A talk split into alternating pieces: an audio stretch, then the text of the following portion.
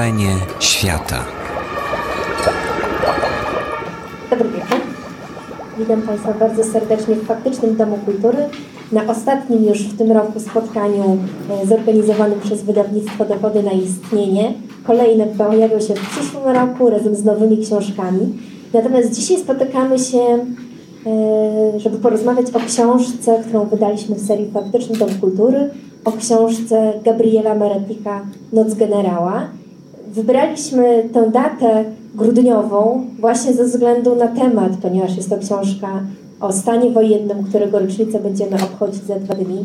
Gabriela Meretika nie ma już z nami, ale y, w spotkaniu y, weźmie udział jeden z bohaterów tej książki, czyli Andrzej Celiński. Natomiast zanim porozmawiamy z panem Andrzejem Celińskim oraz panem Zbigniewem Gruzą z ośrodka Karta, posłuchamy fragmentów Nocy Generała w wykonaniu Ewy Błaszczyk. Po, dobrze, po czytaniu Ewy Błaszczyk zaprosimy na rozmowę, którą poprowadzi Mariusz Szczygieł. Natomiast po spotkaniu e, z panami Andrzejem Celińskim i Zbigniewem Gluzą e, obejrzymy film Wigilia 81 w reżyserii e, Leszka Wosiewicza, w którego również grała Ewa Błaszczyk. Pan Leszek Wosiewicz miał być z nami, chyba jeszcze nie dojechał, pojedzie z Białostockiego, ale może dotrze. Pozdrawiamy również wszystkich, którzy nas słuchają w internecie na stronie www.wrzeniepodcasty.info, słuchaczy Wiki Radia, ponieważ nasze spotkanie jest transmitowane online i można również odsłuchać później na podcaście nagranie. A tymczasem zapraszam Panią Ewę Błaszczyk. Godzina 00. 13 grudnia 1981. Tej sobotniej nocy telewizja polska nadaje w programie drugim film braci Tawianich Święty Michał miał koguta. Nagle, dokładnie o północy, film zostaje przerwany, jakby ucięty nożem. Pojawia się speaker i oświadcza Dziękuję Państwu, dobrej nocy.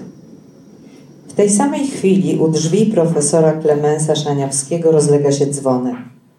Znany filozof, prezes Komitetu Porozumiewawczego Stowarzyszeń Twórczych i Naukowych powstałego rok temu, gdy w euforii tworzyła się Solidarność i bliskiego jej ideowo, przygotowuje teraz referat na jutrzejsze wystąpienie na Kongresie Kultury Polskiej. Jest jednym z jego organizatorów. Żona właśnie podała profesorowi kakao. Zaintrygowany nieco tą spóźnioną wizytą, myśli, że to ktoś z sąsiadów. W tej dzielnicy mieszka wielu intelektualistów, w większości sympatyków Solidarności. Otwiera drzwi. Na klatce schodowej stoi trzech mężczyzn. Jeden jest w mundurze. Są jakby trochę zażenowani, co przejawia się w ich nieco wymuszonej kurtuazji. Nie mają śmiałości, by wejść do mieszkania. Szaniawski musi ich prawie do tego nakłaniać. Panie profesorze, pan musi pójść z nami. Wpierw do komisariatu, potem pojedzie pan do Białołęki. To niedaleko, zobaczy pan. Szaniawski, który nigdy nie słyszał tej nazwy, pragnie się dowiedzieć czegoś więcej. Przybysze ograniczają się do informacji, że wszystkiego dowie się w komisariacie. Czy może zatelefonować? Oczywiście, podnosi słuchawkę, brak sygnału. W tym momencie jego córka, ostatni rok liceum, wchodzi do pokoju i zaczyna wymyślać trzem milicjantom. Są nadal bardzo zażenowani, nie reagują. Szaniawski pyta, czy jego żona może pójść do sąsiadów i powiedzieć im, co się zdarzyło. Trzej mężczyźni nie widzą żadnych przeszkód. Żona wraca po kilku minutach. U sąsiadów telefon też nieczynny. Szaniawski pyta, czy żona i córka mogą mu towarzyszyć do komisariatu. Znowu zgoda. Przygotowują więc rzeczy, głównie ciepłą odzież. Profesor wspomina rozmowę z wicepremierem Mieczysławem Franciszkiem Rakowskim, którą odbył wczoraj, w piątek, na początku kongresu. Zapamiętał, że tamten palił papierosa za papierosem. Wydawał się czymś bardzo przejęty. W pewnej chwili Rakowskiemu wymknęło się zdanie wypowiedziane w tonacji fatalistycznej. To ostatni akt polskiej odnowy. Wczoraj Szaniawski tego nie zrozumiał. Teraz wydaje mu się, że pojął. I nagle przypomina mu się inna rozmowa z Rakowskim, w którym wielu polskich intelektualistów widziało przez dłuższy czas przywódcę liberałów. Było to w październiku, w czasie inauguracji roku akademickiego. Po długim monologu naczelny polityki, który właśnie wszedł do rządu, oświadczył: Biuro polityczne nie znaczy już nic, liczy się teraz tylko rząd. A to dlaczego? Ponieważ po raz pierwszy rząd dysponuje armią, ale przecież dysponował nią zawsze. Pod względem formalnym tak, ale teraz dysponuje realnie. Ci, którzy przyszli po Michała Komara, nie odznaczają się tak dobrymi manierami. Młody pracownik naukowy, syn znanego generała komunisty, weterana wojny hiszpańskiej, skazanego niesprawiedliwie w wielkim procesie stalinowskim, spędził wieczór u sąsiadów, którzy zaprosili go na szklaneczkę whisky. Nie odrzuca się takiego zaproszenia, zwłaszcza teraz, gdy władze z niezrozumiałych powodów oświadczyły przed kilku dniami, że na jakiś czas zostanie wprowadzony zakaz sprzedaży napojów alkoholowych. Homar na lekkim rauszu opuszcza mieszkanie sąsiadów, choć przyjęcie dopiero się zaczyna. Właśnie przybyło tam kilka ekip telewizyjnych i idzie do siebie, mieszka wyżej. Jego żona, Ewa, otwiera drzwi. Michał ledwo ma czas zauważyć jej bladość, gdy słyszy mamy gości. Kobieta odsuwa się na bok i komar widzi stojącego za nią milicjanta w mundurze, który trzyma w jednym ręku rewolwer, a w drugim olbrzymi łom. Komar robi krok do przodu i zostaje unieruchomiony przez dwóch innych mężczyzn, którzy wyłonili się z drzwi. Są po cywilnemu. Starszy radzi mu ubrać się ciepło przed wyjściem do samochodu, bo tym razem może to trochę potrwać. Podczas gdy komar szykuje rzeczy, uważając dobrze, by nie zapomnieć kartonu papierosów, ostatnio gdy go zatrzymano przez wiele dni musiał się obejść bez palenia, Żona wyjaśnia, że trzej milicjanci weszli siłą, a mundurowy stale jej groził łomem, by przypadkiem nie próbowała uprzedzić męża. Milicjant w mundurze usiłuje się usprawiedliwiać. Byłem zmuszony przez nich. Komar zdaje sobie sprawę, że zna młodszego z cywilu. Jakieś 25 lat temu na obozie harcerskim był jego podkomendnym. Przypomina sobie, że ten człowiek, dziś lekko wyłysiały, który to oczywiste umiera z chęci, by mu przyłożyć, chodził do tej samej klasy co żona. Wychodzą, idą po schodach. W chwili, gdy mijają mieszkanie, w którym, sądząc po hałasie i śmiechach, przyjęcie osiąga apogeum, milicjanci grożą mu bez słowa. Mimo pokusy podąża za nimi w milczeniu. Aresztowania na prowincji zaczynają się wcześniej. Na przykład we Wrocławiu o godzinie 23.20 Jarosław Szymkiewicz, realizator telewizyjny, zostaje zerwany z łóżka przez trzech mężczyzn, w tym dwóch umundurowanych zomowców z pistoletami maszynowymi w ręku, którzy nie wahali się wyważyć drzwi. Zanim zabierają go w kajdankach, pozwalają mu się ubrać, co nie zawsze jest regułą. Wielu spośród zatrzymanych znajdzie się w komisariatach, a potem w więzieniu tylko w piżamach lub marynarkach. A ta noc będzie w Polsce bardzo zimna. 002 Warszawa. Seria uderzeń, trzaski, krzyki, rozkazy, tupot butów na schodach. Dziesiątki zomowców wdzierają się do siedziby Solidarności. W ciągu zaledwie kilku minut udaje im się zapanować nad sytuacją. Do każdego pokoju wpadają z krzykiem, najwyraźniej zdziwieni zupełnym brakiem oporu. Wyprowadzają wszystkich znajdujących się w środku. Krzysztofowi udaje się chwycić rzeczy, ciepłą kurtkę i torbę. Nie wszyscy będą mieli taką szansę. Jeden z jego przyjaciół będzie musiał spędzić wiele dni w samej koszuli. Nie pozwolą mu zabrać ubrania.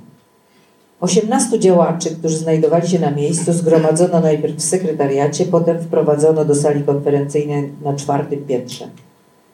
W tym czasie milicjanci przeszukują gmach spokojnie i na razie bez aktów wandalizmu, którymi parę godzin później zaznaczą swą powtórną obecność.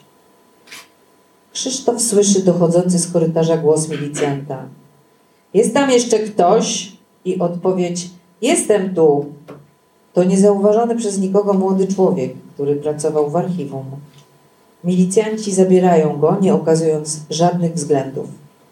Około godziny 0.30 milicja wyprowadza na zewnątrz 19 działaczy.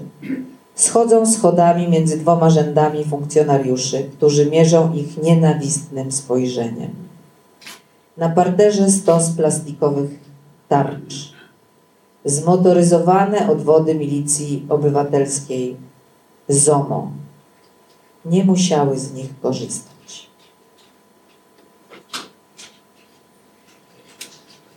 Prosimy bardzo.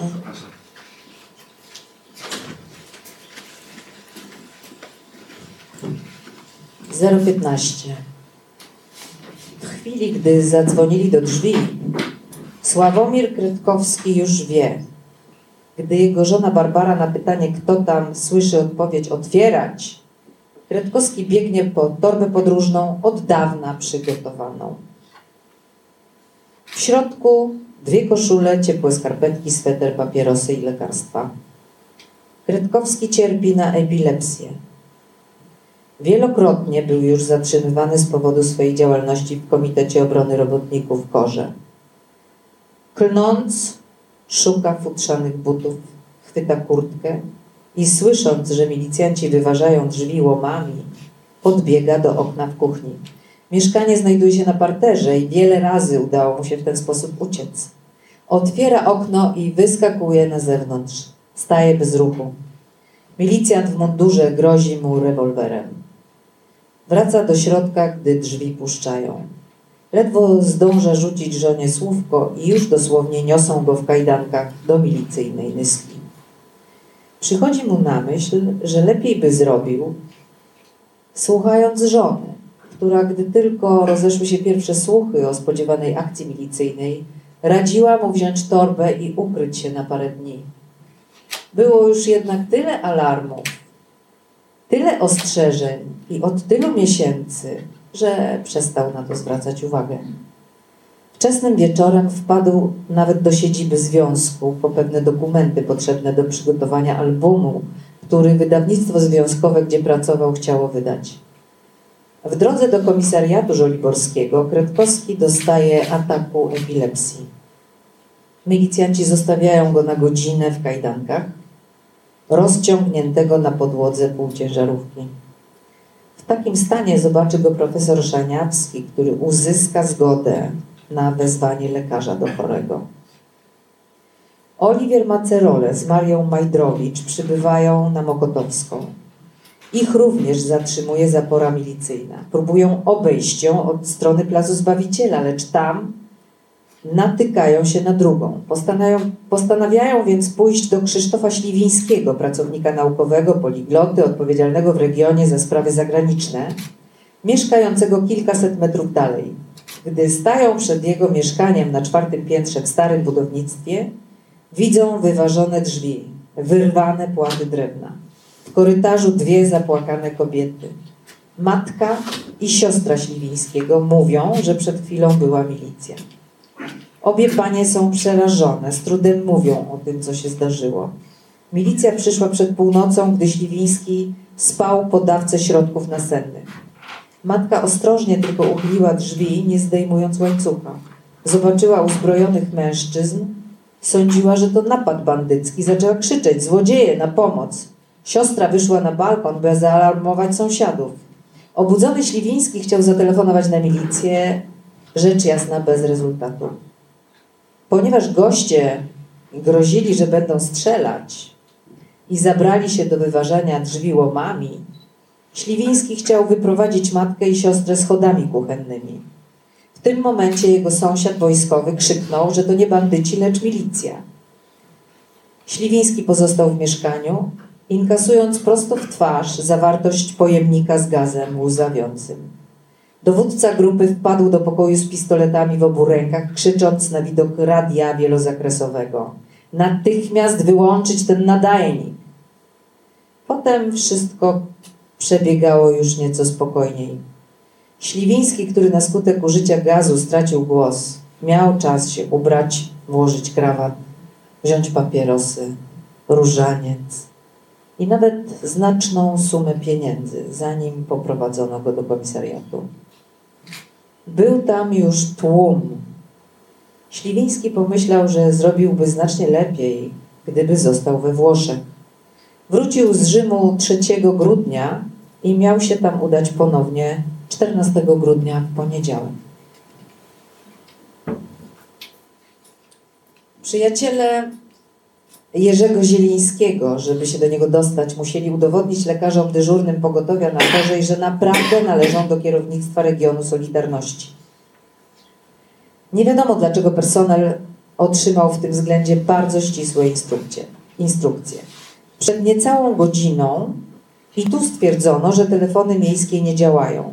Lekarz naczelny musiał więc wyrazić zgodę na to, by trzej odwiedzający mogli wejść na trzecie piętro, gdzie ich przyjaciel od tygodnia był przykuty do łóżka.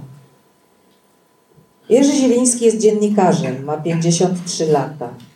Kiedy zmarła jego żona, z trudem doszedł do siebie. Udało mu się jednak samemu wychować trójkę dzieci.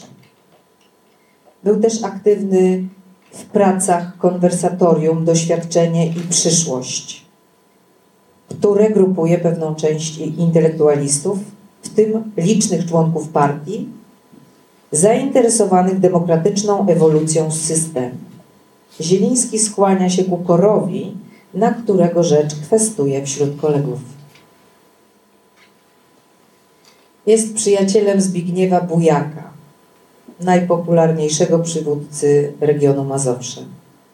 Przyjaciele przychodzą z ostrzeżeniem. Siedziba związku została wzięta szturmem przez ZOMO. Połączenia przerwano. Nastąpiły już pierwsze aresztowania. Odchodzą po 15 minutach. Trzeba uprzedzić innych. Parę minut później Zieliński, który często powtarzał swym bliskim, że nie przeżyłby już nigdy tego, czego był świadkiem w czasie powstania warszawskiego.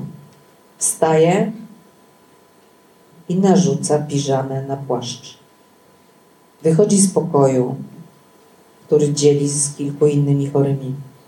Otwiera okno na korytarzu i rzuca się w ciemność. 020.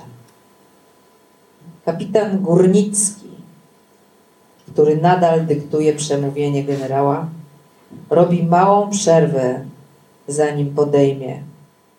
Rada Państwa w zgodzie z postanowieniami Konstytucji wprowadziła dziś o północy stan wojenny na obszarze całego kraju.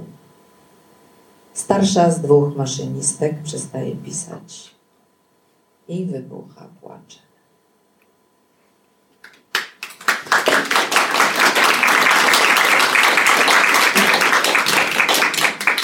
Zapraszam.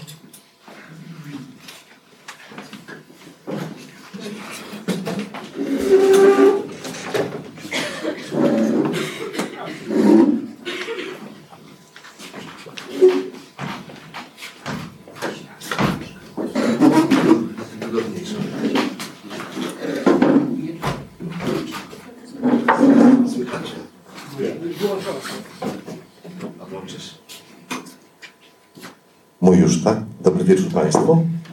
Witam bardzo serdecznie. E, no Właściwie się zaczęła noc, dzięki Bogu nie jest to noc generała. E, Witam moich gości. Pani Ewa Błaszczyk już została przedstawiona. Jest z nami Pan Zbigniew Gluza z Ośrodka Karta, który e, żyje przeszłością, chciałem powiedzieć, ale nie, jest wielkim zwolennikiem dokumentowania przeszłości i też o tym chciałbym chwilę e, porozmawiać, a także, a także jest współautorem innej książki o stanie wojennym pod tytułem Wstanie, którą zresztą jej fragment włożyliśmy do antologii reportażu XX wieku. O tym, o tym też powiemy. Jest z nami pan Andrzej Celiński, kiedyś młody socjolog, jak pisał Meretik, a potem polityk, też minister kultury swego czasu, poseł, senator, no i, i bohater jeden z bohaterów książki Gabriela e, Meredika. Ale zacząłbym od pana Zbigniewa, bo ja mam takie pytanie. Em, właśnie Pana, który jest za tym, żeby archiwizować, dokumentować, rozmawiać z ludźmi. Nawet z tego, co wiem, to Wasz ośrodek Karta teraz zbiera archiwa różnych osób, y, nawet prywatnych, można oddać swoje archiwum, swoje zdjęcia, listy i Wy macie pomysł na to, co z tym robić. Moje pytanie jest takie, bo ja jako reporter wiem, po co powinna taka książka powstać i dlaczego należało 300 osób odpytać, jak wyglądała ich pierwsza noc yy, i pierwszy dzień stanu wojennego. A z Pana punktu widzenia, dlaczego, dlaczego trzeba yy, to zbierać, potem drukować takie książki? Nasza odpowiedź tak naprawdę nie jest z tej perspektywy, tylko właściwie z tamtej, ponieważ noc, y, o której jest książka Medytika, y, y, w pewnym sensie uruchomiła proces dokumentacyjny. E, To, że y, to spotkanie y, spotykam mnie i Andrzeja Celińskiego, to jest też jakby trochę siła wyższa, ponieważ spędziłem e, tę noc po pańskim haśle. Potem może to opowiem. W każdym razie ta noc i y, ten atak komunistów to było coś, co y, zmieni, jakby z, zmieniło mój stan skupienia, a także grupy, y, którą, z którą wtedy przygotowaliśmy y, inne pismo niezależne. y, Przepraszam, zgęściło czy rozrzedziło? y, z- A propos stanu skupienia. no, zgęściło bardzo. To znaczy tak jakby określiło y, w sposób jednoznaczny antysystemowy. To, myśmy y, po prostu natychmiast ruszyli do działania y, i ten, to dla mnie czymś takim była ta noc, kiedy jeździłem po, po, po Warszawie i próbowałem ostrzegać ludzi. E, Trzy tygodnie po wprowadzeniu stanu wojennego założyliśmy kartę jako gazetkę podziemną, która była po to, żeby nazywać drogę przeciw temu, co nam zrobiono, czyli przeciw stanu wojennemu. Y, To trwało niecały rok. W- 31 sierpnia 1982 roku uznaliśmy, że taka akcja doraźna y, y, no po prostu już nie ma sensu. 31 sierpnia, czyli w drugą rocznicę Solidarności, przegraliśmy na ulicach z komunistami, z siłami zewnętrznymi. E, Potem się okazało, że byliśmy najbardziej zajadłą gazetką w podziemiu, bośmy e, apelowali o to, żeby się bić. E, Tak wprost, że to jest po prostu albo, albo i że jeżeli się ludzie nie odważą, nie wyjdą na ulicę, nie będzie ich dostatecznie wiele, to ten stan wojenny nie będzie na miesiące, tylko na lata i, i, i nie wygrzebiemy się z tego, że to jest ostatnia chwila. Ale potem Wam przyszło do głowy, że dokumentować też. No właśnie, ale opowiadam to szczegółowo, bo to, bo to jest dosyć ciekawe w tym całym procesie, ponieważ nikt z nas nie był historykiem, ani jednej osoby w tym otoczeniu z wrażliwością historyczną myśmy byli skupieni wyłącznie na współczesności. No ale walczenie z komunizmem okazało się no, doraźnie przegrane, więc w związku z tym zamieniliśmy e, kartę na almanach, który opowiadał o postawach wobec totalitaryzmów, nie tylko komunizmu. To nas otworzyło na historię. Zaczęliśmy po latach, po kilku latach, ale jeszcze za czasów komunistycznych, nagrywać relacje. Jak e, ustrój się zmienił, to myśmy wchodzili w trzecią Rzeczpospolitą w, w przekonaniu, że to jest jedna z najważniejszych rzeczy, jakie trzeba zrobić w Polsce. To znaczy uporządkować sprawy historyczne, wrócić do nich, e, przy, przywrócić pamięć tych, którym mm, historię odebrano. I to tak trwa do dzisiaj. W związku z tym y, to nie jest dzisiejsza perspektywa. My y, dzisiaj jako ośrodek Karta jesteśmy koordyna- koordynatorami ar- archiwistyki społecznej w Polsce. Przekonaliśmy władze państwa o tym, że poza archiwistyką państwową jest jeszcze inna, ta oddolna i, i, i ona także, a może jeszcze bardziej wpływa na tożsamość zbiorową i, y, i że to wymaga wysiłku. Tego już nie będę opowiadał, No ale Meretik też nie był historykiem, bo gdyby był historykiem, to za, za Chiny Ludowe byśmy się nie dowiedzieli, że profesor Klemens Szaniawski pił kakao, kiedy zapukano do jego mieszkania. Bo żadnego historyka by to nie interesowało. A to kakao jest bardzo ważne moim zdaniem, jak taki kontrapunkt dla tej e, dla tej dość okropnej sytuacji. No Ja, ja, ja mam poczucie absolutnej takiej współ, takiego jakby duchowego partnerstwa z Meredikiem. A właśnie, a jako konkurencyjną książkę? Ale nie, pan- w ogóle nic. Nie, ja, a jaką, jaką ocenę pan by jej wystawił?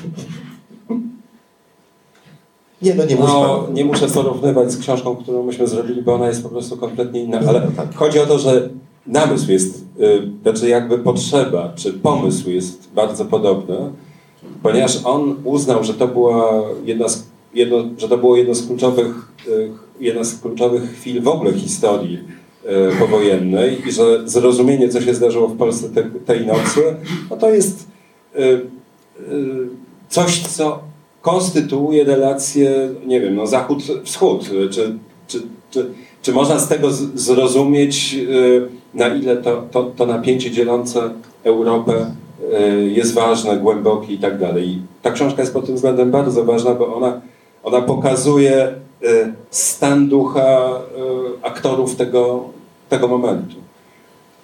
Myśmy mieli bardzo podobny odruch, jak zaczęliśmy kartę podziemną robić od razu wtedy, w 82, to zaczęliśmy zbierać materiał do takiej książki, rozumiejąc to tak samo.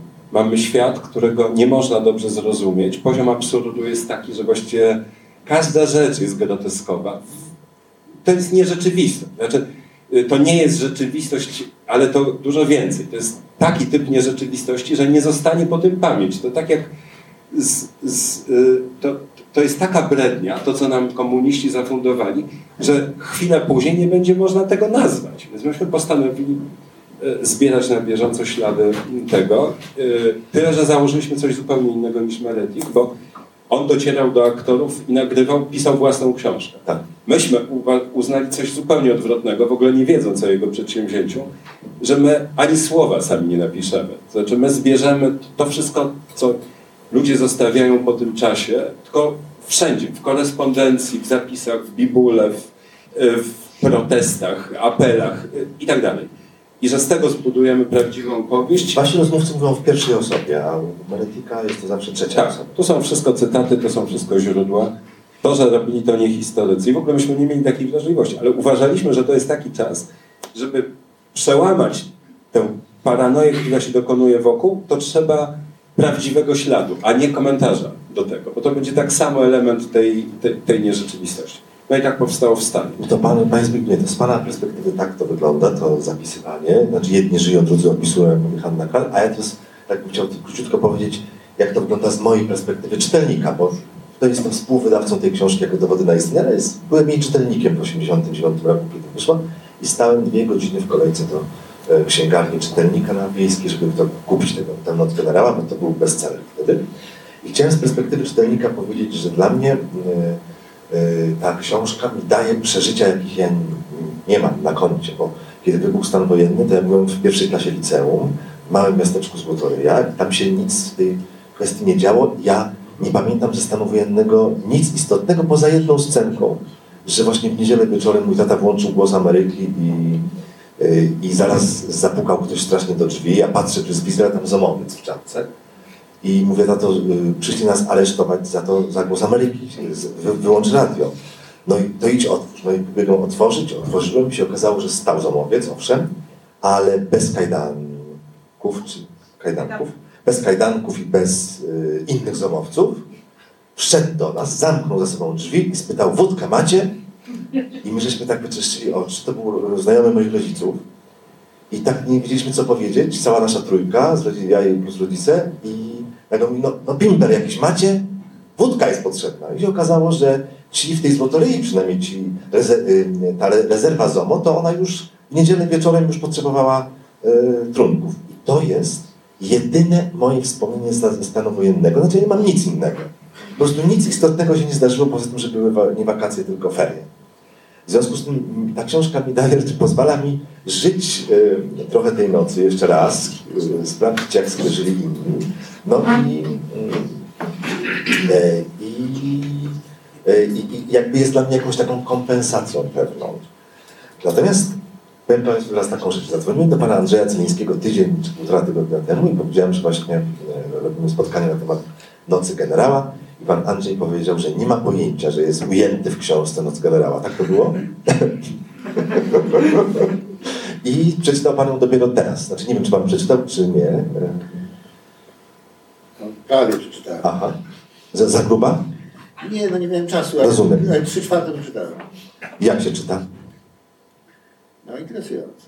Bo dobrze, dobrze, to byśmy to pociągnęli, dlatego troszeczkę, dlatego że Kapuściński mówił, że y, ideałem reportażu, y, książki w ogóle, jest, książki zwłaszcza reporterskiej, jest to, że trzeba ją tak napisać, żeby nawet osoba, która zna dany temat bardzo dobrze, a Pan jest właśnie taką osobą, znaczy zna tych ludzi, zna ten temat, siedzi w nim, też była tą książką zaskoczona.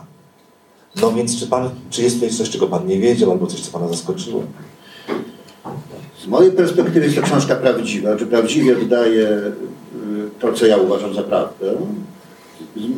Z mojego punktu widzenia najważniejsze y, fragmenty książki to są, to jest Waszyngton, y, y, Bonn i Paryż.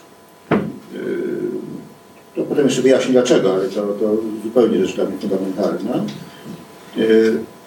Zaskoczeniem nic tam właściwie nie było, natomiast była nieprawdopodobna przyjemność albo satysfakcja, że to, co do dzisiaj, a na pewno wtedy y, ja wiedziałem i moje środowisko wiedziało, ale znakomita większość Solidarności y, i komentatorów polityki y, uznawało za nieprawdę, jest prawdą.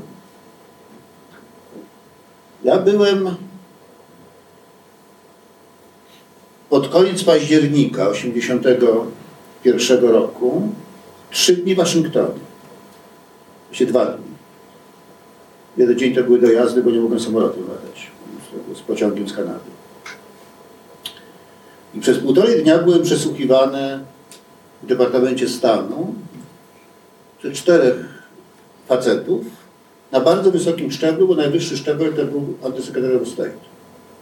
A ostatni szczebel to był młodziutki wtedy analityk, y, Polish Desk właśnie officer.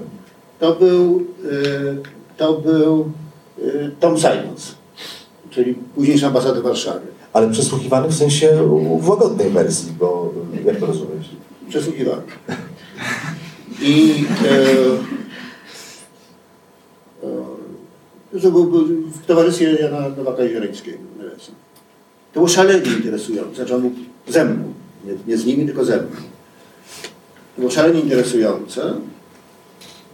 Zakończyło się to w połowie drugiego dnia w ten sposób, że Robert Davis, ten znany z State, podał mi rękę, zresztą też ambasador w Polsce tylko 15 lat wcześniej, na pożegnanie i zapytał się, Panie Celiński, a ja tam byłem apelować o to, by Stany Zjednoczone prowadziły politykę euro, wschodnioeuropejską i w kwestii wolności nie wyłącznie przez pryzmat Moskwy, bo tak prowadziły Stany Zjednoczone ówczesną swoją politykę.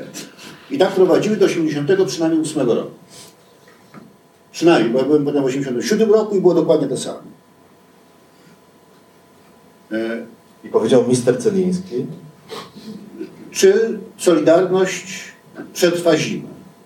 Ja miałem kilka sekund, że tak powiem, może dwie, może trzy sekundy, taki błysk w głowie.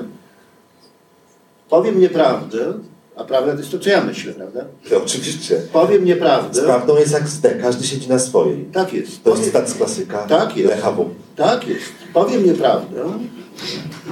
O, to albo pomyślą sobie, że Solidarność ma idiotę, y, że tak powiem. W szeregach, tak. Y, tak, upoważnionego do tej rozmowy. To albo oni są idiotami. To po co ja z nimi rozmawiam? I nie mają wiedzy.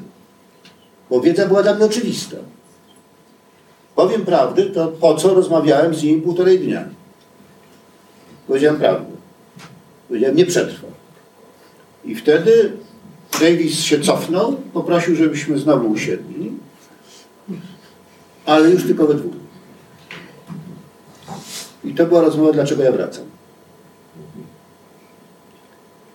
To bardzo interesujące skądinąd. A zasugerował panu, że pan nie wracał?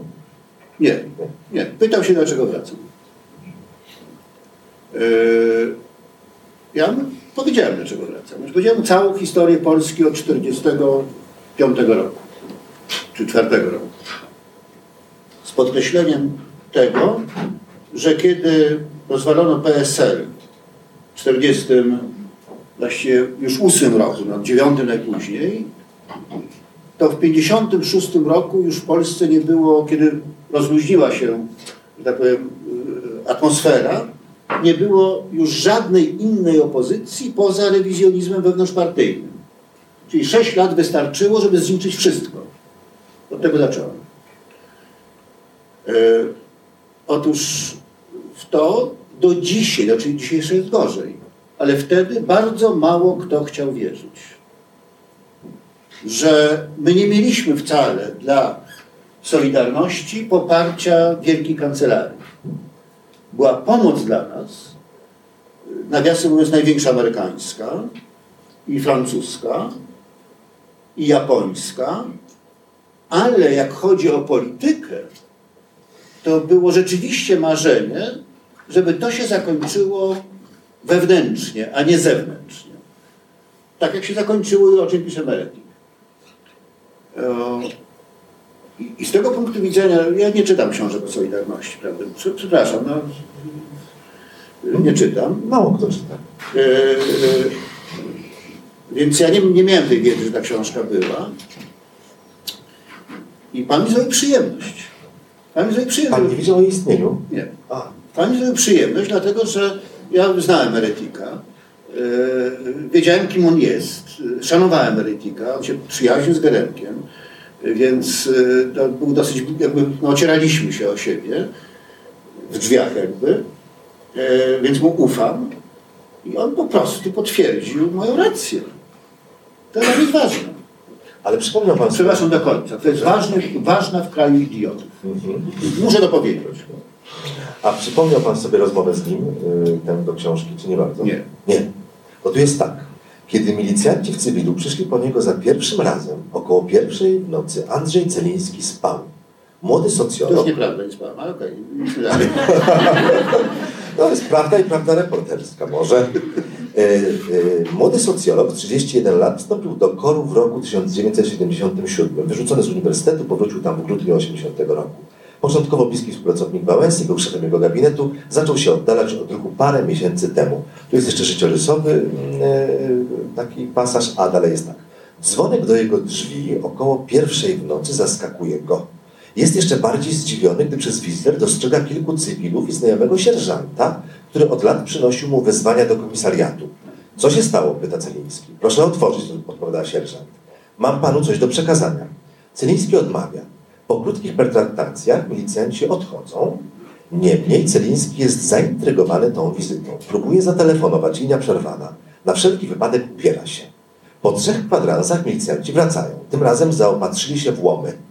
Podczas gdy zaczynają wywalać, wyważać drzwi, Celiński wypada na balkon i zaczyna krzyczeć. Prawie wszędzie zapalają się światła. W dzielnicy pełnej anonimowych wieżowców mieszkają liczni sympatycy Solidarności. E, Po tym ostrzeżeniu niektórzy próbują uciec, inni chowają dokumenty i materiały drukarskie. A pamięta pan, co pan krzyczał? Tak, Co? że stan wojenny. Aha. No zaraz, ale oni jeszcze nie zdążyli panu tego powiedzieć. Proszę pana, przecież powiedziałem panu, co powiedziałem. No dobrze, dobrze. Państwa, od, od 5 grudnia 80 roku nie miałem najmniejszych, żadnych wątpliwości, że to się fatalnie zakończy. Wtedy. Wtedy. Podobnie jak od 13 grudnia, jak się znalazłem w Białęce rano, nie miałem żadnych wątpliwości, że wygramy. Tylko, że nie wiosna... y, że y. Zima, y, Zima wasza, nasza. no, y, nie będę tej formuły, tylko, że wygramy za... Okej, przyznaję się, co mówiłem, to inaczej było. Jest, faktycznie, ja mówiłem, że za 10-12 lat. Dlatego, że jeżeli się w, w, spuszcza z łańcuchów wściekłe psy, to potem, nawet jeżeli chce się je zagonić z powrotem do zagrody, to to musi potrwać. Panie Zbigniewie, pan coś chciał y, dodać lub skomentować? Tak, bo ja wiem, co pan krzyczał. Aha. E, Tak się akurat składa, że To samo osiedle? nie. E, Na dodatek Medetik się z- nie pomylił co do godziny, dlatego że na pewno to było wcześniej, mniej więcej o półtorej godziny, dlatego że e, tak się złożyło, że ja zostałem obudzony przez kolegę z takiej grupy niezależnej, z którą tam współpracowałem, który mieszkał obok e, na Stegnach i, i usłyszał ten krzyk i przyszedł z takim, tak, bo, y, że Andrzej Celiński podał nazwisko, no bo, bo ja rozumiałem, że trzeba się przedstawić, bo inaczej ludzie nie uwierzą. Znaczy, pan się z tego balkonu przedstawił Tak. temu osiedlu. tak. e, Kto krzyczy? e, Jestem Andrzej Celiński, jestem. E, e, no, I że atak nie było mowy o stanie wojennym. E, e, myśmy wtedy w każdym razie tego nie wiedzieli. Ten, ten kolega powiedział, że to była informacja, że Najpierw było bandyci, bandyci po to, żeby ludzie tworzyli okna. A Tak. potem było resztę. tak, e, że, że włamują mi się do, do mieszkania i że aresztują Solidarność i że trzeba ostrzegać, że jest jakaś większa akcja. E, Ten kolega miał samochód, więc przyjechał, wiedział, że ja mam samochód, więc przyjechał do mnie, obudził mnie. No i tymi dwoma samochodami jeździliśmy po Warszawie, mm, próbując e, e, ludzi ostrzegać. Między innymi trafiłem do Riviera Remont, do akademika, bo mi się wydawało, że powinienem postawić studentów na nogi. Oni już się przygotowywali do obrony, bo, bo już mieli z Politechniki wiadomość, że, że jest atak. I to wszystko było przed pierwszą. W związku, to znaczy, ja się przed pierwszą dowiedziałem, a czyli to musiało być tuż po 12. Czyli gdzieś najwyżej pół, pół do pierwszej. Także nie, tak- nie tak późno, jak Medetik opowiada. On pisze o pierwszej 45. Tak, więc to zdecydowanie musiało być wcześniej. E, A myślę, że jeszcze warto, żebym jedno powiedział, bo to e, ja nie miałem takiego doświadczenia, znaczy, nie, nie, znaczy byłem tam członkiem Solidarności, ale oczywiście nie miałem takiego politycznego doświadczenia jak Andrzej Celiński. E, A to, co się ze mną działo w tej nocy jest dosyć interesujące, ponieważ jeździłem po całym centrum e, Warszawy, łącznie z Mokotowską, już była całkowicie obstawiona, widziałem te wszystkie e, zasieki. Jeździłem w absolutnej takiej właściwie euforii, że to koniec. Po prostu, że koniec komunizmu. Że oni, oni wykonali tak, takie harakiri, że już się nie podniosą. Że po prostu jeździłem im więcej było tych, tych zbrojnych, tych skotów, tych, to ja właściwie byłem w, no, po prostu e, nie, nie udało mi się nikogo takie amerykańskie podejście, w każdej wadzie widzi zaletę. Nie, ale to po prostu była fundamentalna zaleta, że oni już tak zgłupieli ci komuniści, że po prostu atakują frontalnie, no i przecież I się już skończą. my w te 10 milionów to czapkami następnego dnia, że tu w ogóle nie ma sprawy. I w ogóle mnie to nie przygnębiło. Wróciłem do domu tam koło czwartej. E, notabene może przeczytam, to jest tym razem... Bardzo proszę. Chociaż nie, Proszę bardzo, nie. No jak to jest osobiste, to niech będzie. e. E, Z dalszego alarmowania miasta o bramce, ogłoszonej na stygnach przez Andrzeja Celińskiego, zrezy- rez- zrezygnowaliśmy o czwartej. Poszedłem spać. O szóstej znowu dzwonek długi policyjny. Tym razem natychmiast staje w drzwiach.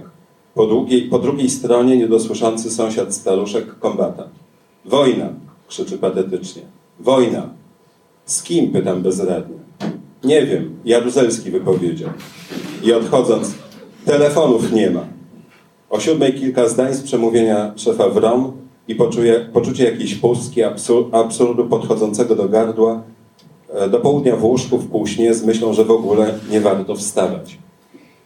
I mnie to potem bardzo zaskak- zaskoczyło, że przy takim poczuciu, e, że to koniec, jak ten staruszek rano przyszedł i to powiedział, to ja zrozumiałem, że to jest kom- kompletna katastrofa.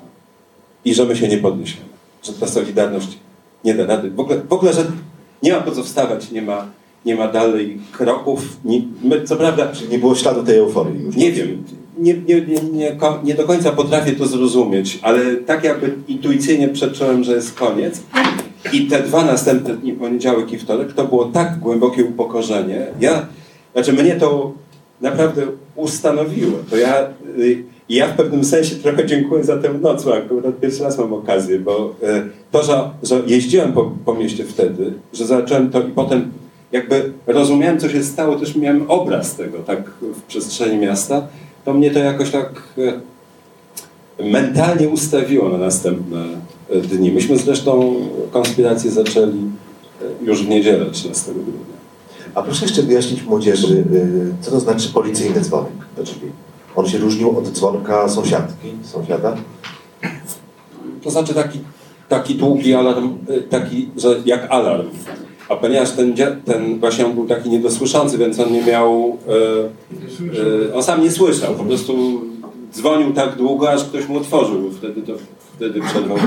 E, więc ja już miałem trochę takie, e, taki, takie wrażenie, że to może być e, jakieś wejście policyjne, ale się nie bałem, ponieważ ja nie byłem no, żadnym, no nie wiem, aktywistą akurat, no nie, nie, nie byłem wtedy aktywnym opozycjonistą, chociaż w, środowisku opozycyjnym, ale to no i zresztą rzeczywiście nikt z naszego otoczenia nie był na listach do, bram, do bramki, także to wiedzieliśmy, że nie jesteśmy tego typu ludźmi, no, że nie, jest, nie będziemy atakowani, ale e, już mieliśmy takie, po, no, po, po wielu opowieściach, znaczy z, naszej, z naszego otoczenia wielu ludzi by- było aresztowanych w różnych tam okresach wcześniejszych, w związku z tym to, no, to się narzucało, no, taki to, po prostu alarm, dzwonkiem alarm i, e, i tyle. Mm, Rzeczywiście ten, to przemówienie Jaruzelskiego, bo ten dziadek mnie zbudził, no, w związku z tym tam chwilę później wysłuchałem tego przemówienia. E, Ono było rzecz, całkowicie właśnie takie obezwładniające. To tak jakby kukła do mnie mówiła i to kukła, która wygra. Straszne prze, przeżycie, naprawdę. Tak. E, no a potem przemiał co opowiadać teraz dalej, bo to długa droga. Ewa, a ty pamiętasz w jakim spektaklu grałaś 12 grudnia wieczorem? 12 grudnia akurat y, nie grałam i wyszłam tylko do Ogrodu Saskiego, bo tam mieszkałam na Marszałkowskiej 140. Y, No wyszłam z, z psem na spacer i, i je- jeszcze się nic nie działo. Była taka godzina, to było kompletnie pusto, tylko z kolei takie zawieszenie.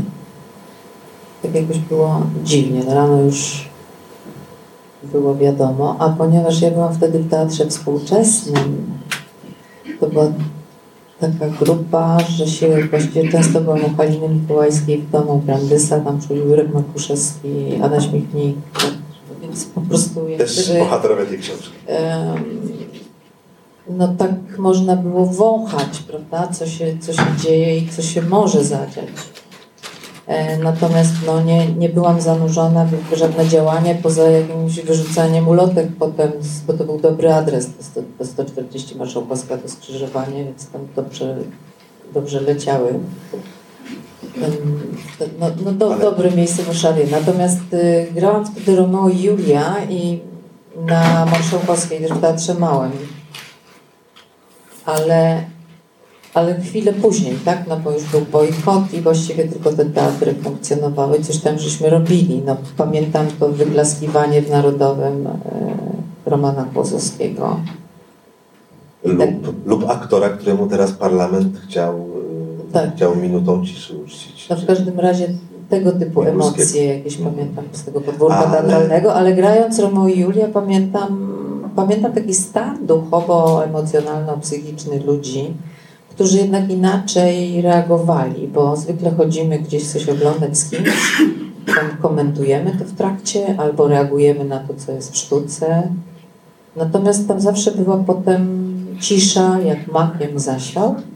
I każdy siedział osobno w takim stuporze. Przyszedł do teatru, ale po prostu w ogóle miało się wrażenie, że właściwie się grał okropnie czy coś, czy w ogóle w innym języku, bo nie było żadnej Yy, relacji, reakcji, nic. I dopiero potem był bardzo duży jakiś emocjonalny zryw na końcu i okazało się, że to było w porządku. I w, w tymże spektaklu tam było w takim stroboskopowym świetle, że Romeo i Julia szli po schodkach wyciągali do siebie dłonie, ale nie, się nie mogli dotknąć, tak? I tak to się kończyło. I nagle wyparowała z publiczności młoda dziewczyna w okrągłych okularkach i była bardzo zdeterminowana, więc ja tylko szepnęłam w ucho Romea, żeby robić to, co ona chce, że to po prostu będzie taki happening. E, I ona tam weszła po to, bardzo tak e, spokojnie, ale z dużą siłą. I nas połączyła. Tak? Tak. Po czym się z nami kłaniała. I ludzie byli przekonani, że to tak było wymyślone. No to, to, to takie coś w odbiorze się zdawało, tak? Ale nie- Zdarzało się. Też grałam w operze za trzy grosze. Em, I z Krysią Jandą stałyśmy w takim pierwszym jakby szeregu tych kurew y, Mekiego.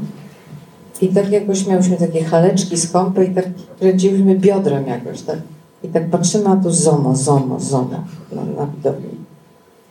I pamiętam, że wtedy to, co przeżyłam, taki rodzaj tego, że jestem nieubrana. I że w ogóle co to jest. I ponieważ jak się wraca z tego Ateneum, to trzeba tam wejść pod most, jechałam Tak. tramwajem, tam dobrze daje uryna w nos. Pod filarami, tak. Mhm. I jakoś tak to zebrałam do kupy i podjęłam decyzję i dosyć szybko pojechałam do przyjaciół do Wiednia. Nie, nie, nie chciałam tak kiwać biodrem. Jakoś coś mi się po, porobiło i Że nie ten czas. tak, że w ogóle nie. Ale dość szybko Leszek Wosiewicz zaproponował Ci rolę w filmie, w filmie jednym z niewielu poważnych filmów o stanie wojennym, bo właściwie nie mamy niczego takiego poza, nie wiem, była komedia Rysia, Ryś, ale to jakiś taki, taki był tylko dowcip. Taki w poważnym, kameralnym dramacie mm, psychologicznym o trzech kobietach, które spędzają Wigilię 81 w domu. I ten film kręciliście yy, chyba już w 82 roku, tak? O ile yy, się zorientowałem. Tak, w stanie. I w stanie wojennym też kręciliśmy z Wieśkiem Saniewskim nadzór, Nadzór, tak. No który był właśnie w tym więzieniu męskiej recydywie we Wronkach i tam znajdowaliśmy mundurki, gdzie było krwią wypisane Solidarność. I tam musieliśmy kręcić bardzo szybko, bo cały czas wisiała taka decyzja, że nas wyrzucą stamtąd, przerwą ten film. Zresztą był przerwany potem. Zginęły taśmy po drodze. Mówimy o nadzorze.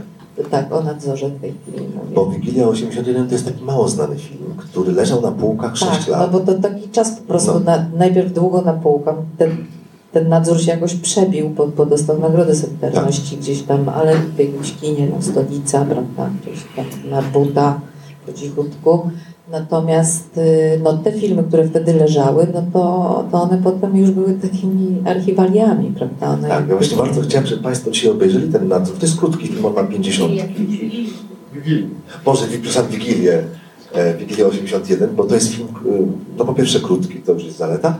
E, Po drugie, e, po drugie jest kręcone troszkę jak dokument, więc bardzo tutaj pasuje do naszego faktycznego Domu Kultury.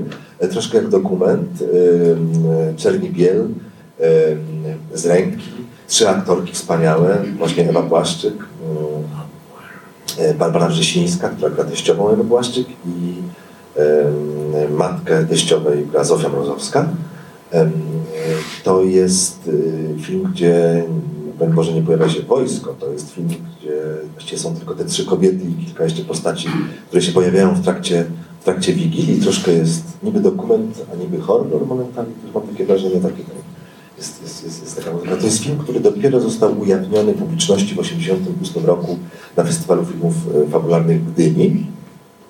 No, 6 lat leżał na półkach. Warto go zobaczyć, e, bo mm, no, kto nie przeżył, to, e, to tym bardziej. Natomiast chcę jeszcze tylko powiedzieć, że e, cała ta nasza historia to jest e, strata, prawda? Nasza historia to jest historia strat, strat najbliższych i e, to jest opowieść o tym, że mm, bohaterka, którą gra Ewa Błaszczyk, straciła, właściwie nie wiadomo, czy on uciekł, czy został aresztowany, czy jest internowany, czy się ukrywa, swojego męża, partnera, z którym jest w ciąży, a potem się okazuje, że każda z tych trzech kobiet e, straciła jakiegoś, jakiegoś mężczyznę. No, myślę, że film wart, wart obejrzenia. E, Czy jeszcze coś o, o naszym, że tak powiem, o naszej, o naszym głównym dziele dzisiejszym, czyli o Nocy Generała powiedzieli? Czy już, czy już oglądamy film? Mariusza mogę słówko? Bardzo proszę. Jasne. E, Bo ja jakby troszeczkę dalszy ciąg tej historii. Bardzo jestem wdzięczny i Zbyszkowi, Andrzejowi, że, e, że mi wyjaśnili ten błąd Merytika, że to nie było tej, O pierwszej 45. Tak, bo ja mam takie wspomnienie, że e, ja zapamiętałem, że to było przed pierwszym, że do mnie jest pukanie do drzwi, ja, ja otwieram, wpada Zbyszek Brzoza, którego wówczas znałem słabo i mówi tak, uciekajcie, bo tam było jeszcze kilka u mnie. E, krajówka aresztowana, a Celiński się drze, że go też biorą.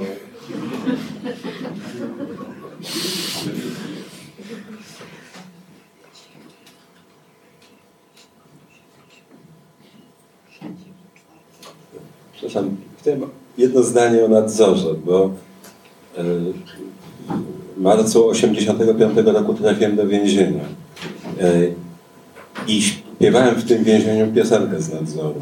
Znaczy, tak ją zapamiętałem, że ona, ponieważ ona była śpiewana właśnie w sytuacji więziennej e, i właściwie jakby wobec więzienia.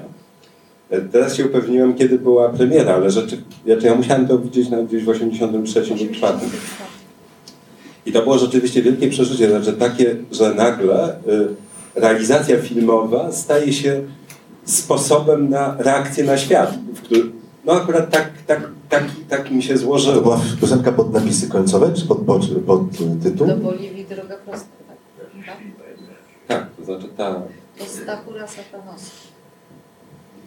I to, e, I to była właśnie, no, to była piosenka o wolności ja, i, w, i tak, takiej wolności, którą no, w więzieniu w jakimś sensie się e, traktuje może jak cel czy marzenie, ale, ale, w, ale w każdym razie e, bardzo, ja zresztą się nie czułem w więzieniu zniewolony, ale ta piosenka bardzo z tym niezniewoleniem współgrała.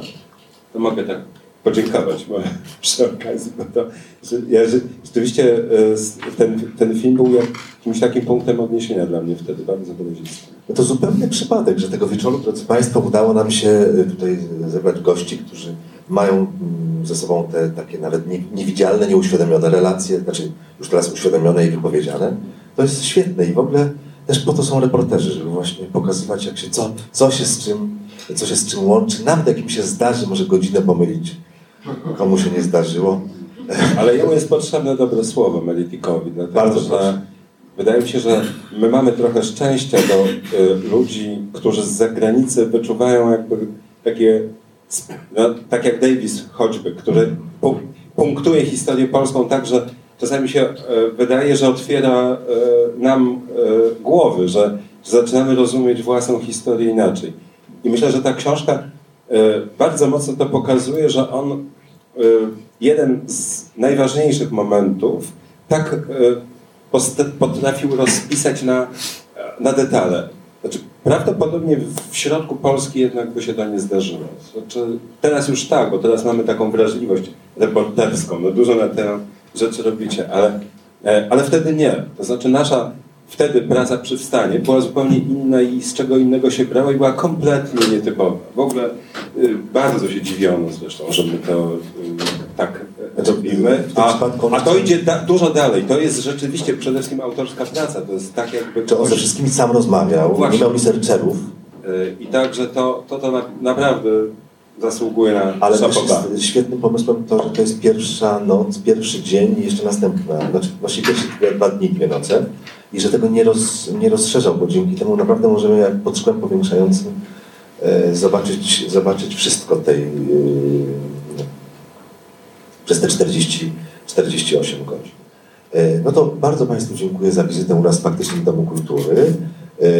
Państwu również już od razu z góry podziękuję, bo niestety dzisiaj jest Grand Press przyznanie tytułu Dziennikarza Roku. Ja nie jestem Dziennikarzem Roku, ale byłem w tamtym roku i muszę tam, się, muszę tam niestety pojechać na plagę do Fabryki Trzciny. Więc przepraszam, ulotnie się, ale film znam, widziałem dwa razy kiedyś teraz sobie przypomniałem. E, Więc jeśli Panowie mają ochotę obejrzeć Wigilię 81 reżyserii Leszka Wosiewicza, to też e, zapraszam. E, Dziękuję Państwu bardzo i no, złapałem się na tym, że chciałem powiedzieć, że życzę przyjemnego odbioru, ale to nie taki film. No ale jest to świetny artystyczny film, więc, więc życzę Panu, Państwu dobrych wrażeń i ewentualnie, ewentualnie proponuję, żeby każdy sobie, chyba można, prawda? Żeby każdy sobie wziął, tutaj mamy winko, czerwone, białe i soki. I jeśli ktoś tylko nie przyjechał samochodem, to proszę sobie wziąć do oglądania. Nie ma takiego kina, w którym się pije wino, jesteśmy pierwszym. Dziękuję bardzo i zapraszam.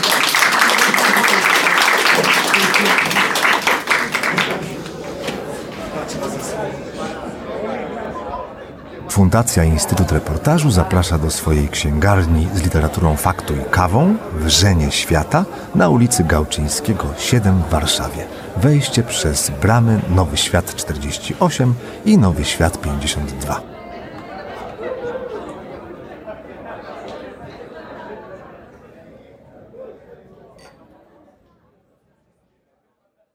Zapraszam do słuchania pozostałych podcastów Wikiradia. Można znaleźć je na stronie podcasty.info ukośnik Wikiradio.